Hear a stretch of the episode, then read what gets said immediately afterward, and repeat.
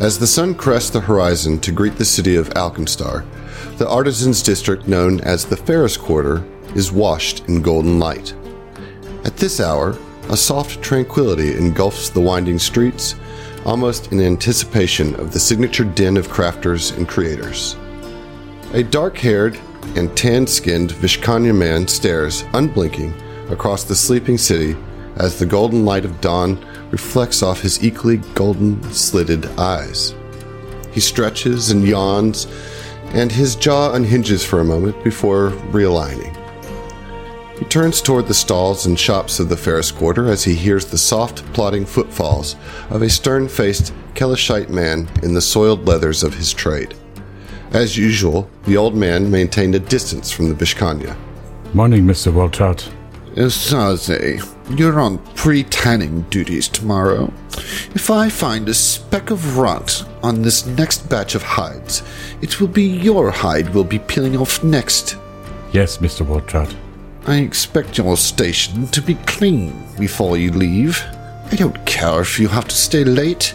Don't think that means you can come in later tomorrow either. Or would you rather see your pay docked again? No, sir. I'll see that it's taken care of. The opportunity for real paying jobs in Alkenstar was slim to none. For this reason alone, he tolerated the months of abuse from this ignorant man.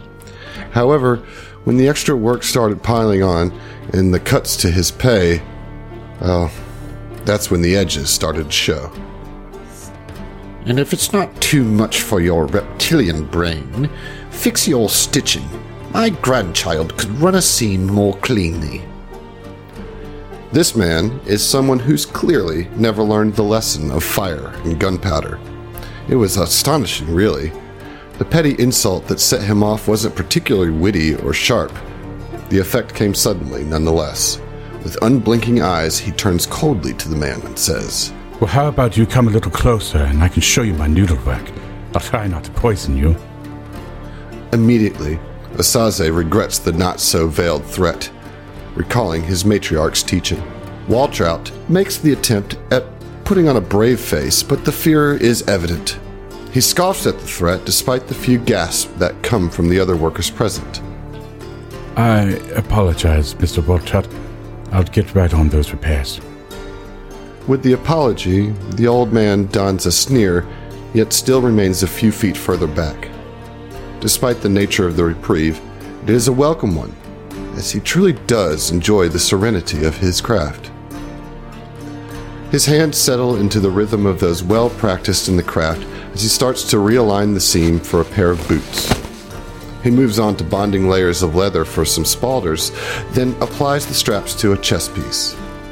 Osaze works efficiently but unhurriedly, enjoying the process, so engrossed that he skips lunch to continue working as he hums the tunes of his ancestors. The sun's light sinks low, dipping into the horizon as the day's work fades gradually to a stillness only briefly interrupted by the scraping of boots on gravel, the heft of a tool into a pile, or the raspy cough of a gunsmith. The Vishkanya stretches once again, popping a few vertebrae in the process as he finishes cleaning his station before heading out for his late shift at the Hotfoot Hippodrome. Approaching the house, he hears Anisi, the matriarch, gossiping with one of the neighbors in the distance. Slowing his pace, the little Vishkanya slinks the long way around to avoid unpleasant conversations about his night job. Osaze climbs through the window, and as he turns a corner, he stumbles right into Nishast, the matriarch's other charge. Osaze and Nishast had grown up together under the loving care of Anisi, but as they matured, their feelings toward each other had grown complicated. Don't you have better things to do than standing around waiting to be bumped into? Don't you have better things to do than climbing into windows? You know, you could use a door. It's not exactly new technology. I am sure one of the inventors could show you how to use one. Osaze offers back an exaggerated eye roll to the attractive but annoying young lady. I thought you were supposed to be in Ustradi Heights for the evening. Well, I had to make sure you weren't up to no good. Waltrout keep you late again. Yes? The old bull has it out for me. Nashash steps forward, lifting his hand with her own to inspect his sleeve. Your shirt needs mending. Don't you stitch garments for a living? Osaze grins. yes, but I'm just a craftsman. Nobody cares how I look. I do. Nashast, are you still here? I need help with. Osaze bolts. In a flash, he grabs his gear and, with an almost apologetic glance back to Nashast, he clumsily spills out the window. Inside, the doors swing open. What are you gawking at, young lady? Come and help me. And close the window. This isn't Skyside. Back outside, Osaze heads down the street as the bickering fades to a murmur. He picks up his pace. He's late. That girl always seems to keep him distracted. Hurriedly walking northeast, Osaze changes shirts and throws the dirty one in his bag. He can't smell like a tannery at the hippo. He buckles his flissa onto his right hip and his main-gauche onto his left. He feels the familiar tingle of excitement crawling up the scales of his spine as he cuts through a couple of alleyways. It only takes a few minutes before the young Vishkanya sees the line of patrons as he reaches his destination, the Hot Foot Hippodrome. He enters the side door, brushing past couples, gamblers, and drunkards to reach the center of the popular establishment. From the stage, he hears a folksy and upbeat tune. The Undine Janasi ends his set with a long sustain on his violin, and he's met with a swell of applause. Osaze takes in the view, serving as both a venue and gambling den. The seedy haven turns none away as long as one has the coin to enjoy its entertainment and vice. No one here could be considered poor. Not truly. The criminals and assholes that prey on those poor and disadvantaged all come here to blow off steam and spend their ill gotten gains. To his side, an elf steps just into his peripheral view. Elwyn, the floor manager. You're late. Osaze smiles as he gestures to the patrons clustering around the bar. It looks like I'm right on time. It's a good night. Mr. Mugland appears to have graced us with his presence. Oh, really? I'm surprised he left Skyside. Yes, well, keep that to yourself. I'm sure anyone here would be happy to knife you for a favor from the man himself. Me? I'm just a nobody. Vishkanya. He says as he flits his tongue. Just as Elwin is rolling his eyes, the sounds of bottles shattering and the bellow of a drunkard punctuate the din of the entertainment. Already on it. Of course you are. Osaze moves swiftly to intercept the rowdy barfly. The drunkard turns around, red faced and hot, slurring his words as he addresses the audacious newcomer. Get out of my face! I'm not hurting nobody! But you're disturbing our guests. The drunkard squints, as if seeing the Vishkanya's eyes for the first time. Stay out of it, Viper! Well, you can either give me your coin purse now and leave quietly, or I can open you up and then your coin purse. The wretch reaches for his sidearm but feels a sharp pressure at his lower abdomen.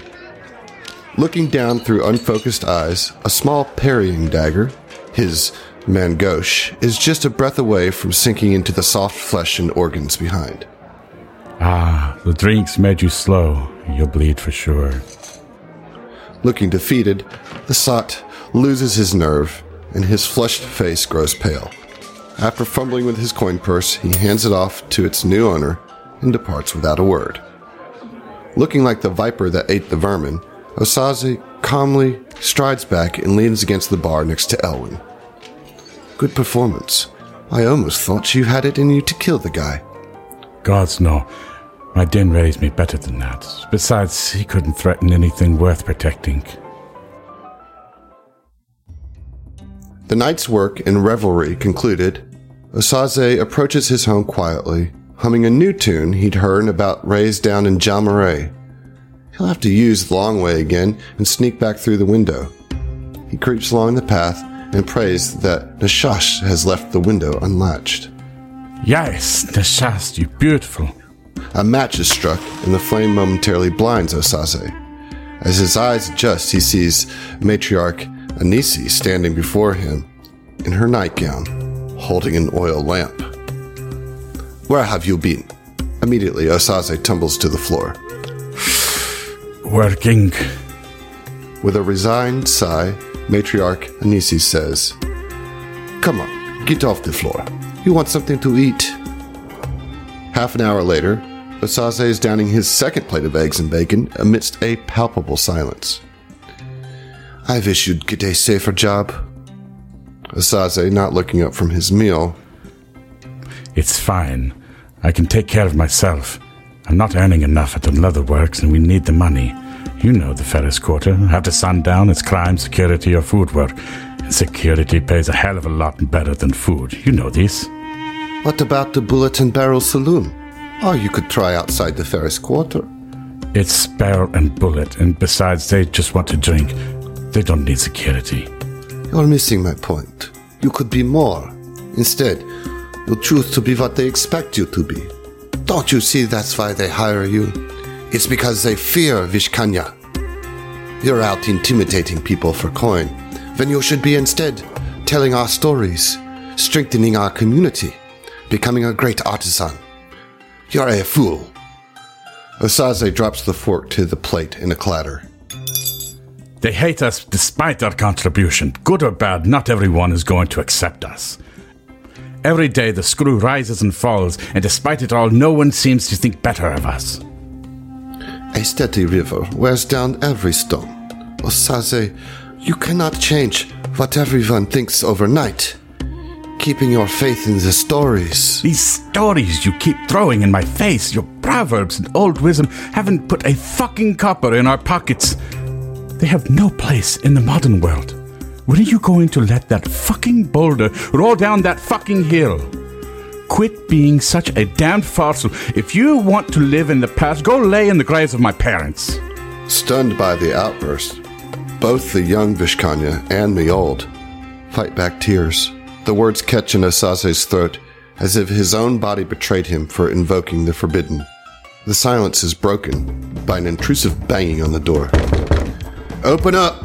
Osaze Sahar, we have a warrant for your arrest. Come out quietly and give yourself up. By the authority of the Alkenstar Shield Marshals, you are under arrest for the murder of Thaddeus Waltrout. Immediately, the two Vishkanya look from the door back to each other. You killed Waltrout. I did no such thing. Why would they say that? Osaze Sahar, we have a warrant authorized by Deputy Angelique Lovelace for your arrest. The floorboards. Get under the floorboards. Quickly, she moves towards the fireplace and removes a plate from the bottom, gesturing for him to hurry.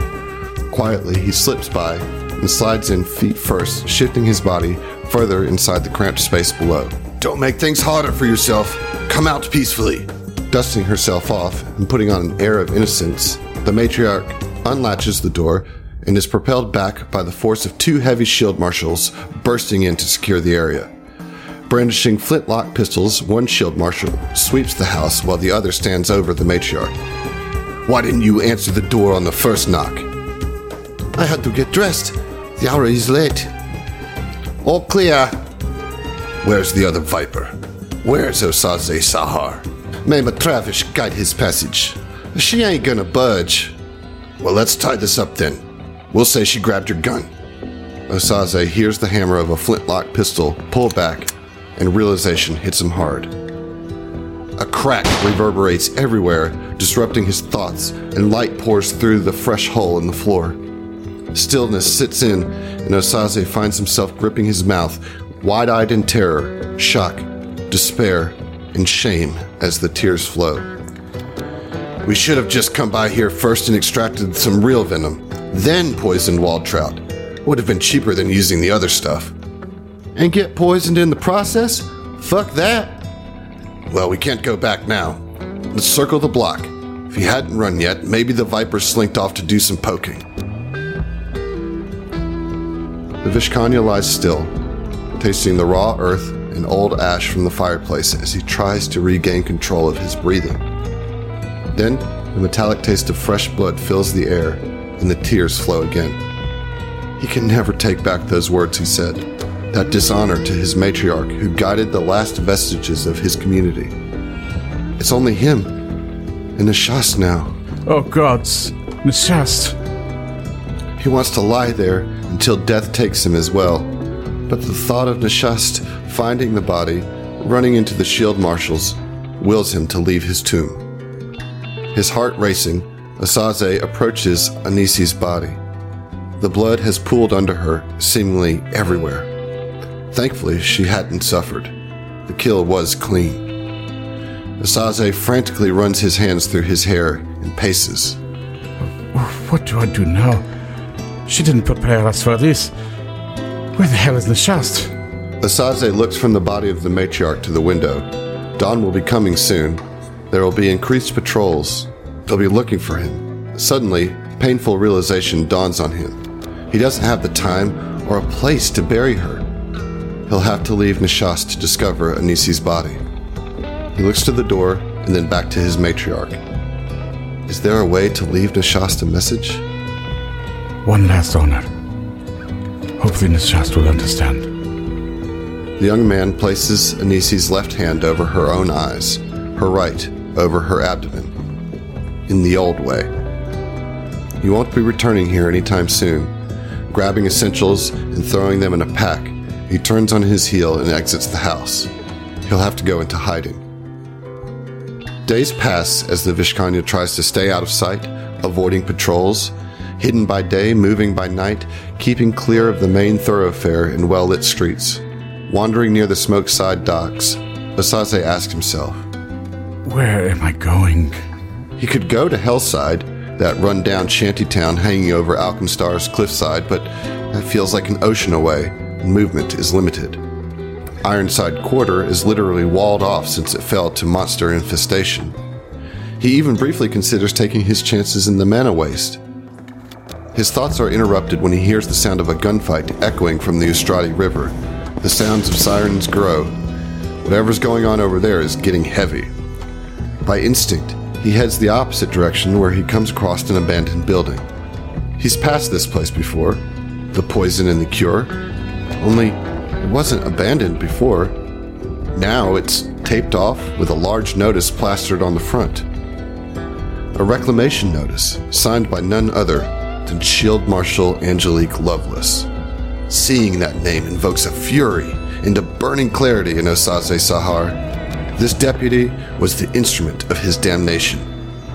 You've tricked me as a viper without reason. But if I am to be a viper, beware my fangs.